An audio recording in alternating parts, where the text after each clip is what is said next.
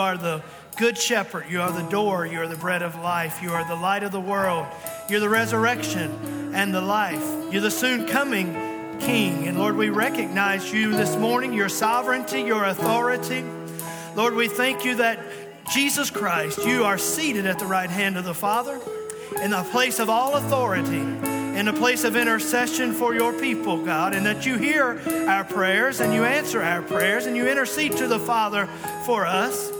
In fact, we thank you that you have also sent to us the Holy Spirit, that you have poured upon your church and in our hearts and in our lives to guide us, to comfort us, to empower us. And Lord, as I pray these things and I think about our great high priest, Jesus Christ, I think about the Holy Spirit.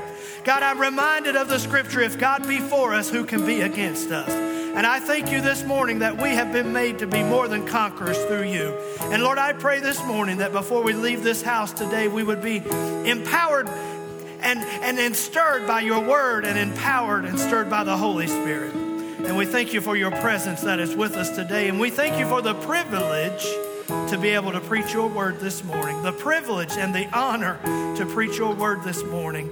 Bless your people today. Be among us, God, and use us for the glory of your kingdom. In Christ's name we pray. Amen. Amen. God's people said, Amen. You may be seated in the presence of the Lord this morning. I sense the goodness of God this morning, the presence of the Lord today. I'm glad to be in His house. I enjoyed this uh, youth worship team, and I was thinking this morning as I was standing there singing, singing along with them, and just dreaming that maybe one day they would ask me to be part of the band.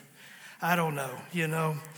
I just thought maybe one day, maybe one day. Quincy gave me a thumbs up. Maybe I, maybe next week. I don't know. I can play the spoons or something, blowing a milk jug or something. Are you glad to be in God's house this morning?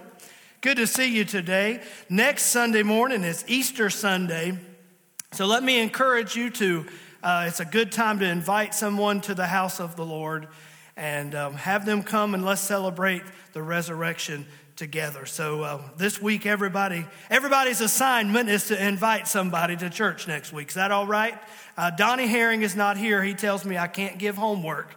So don't you tell Donnie that I did that this morning. But let's everybody invite somebody to come and be in God's house for Easter Sunday. Let me also invite you. Um, I will be preaching revival at um, Evergreen Church of the Brethren this week, Monday night, Tuesday night, Wednesday night.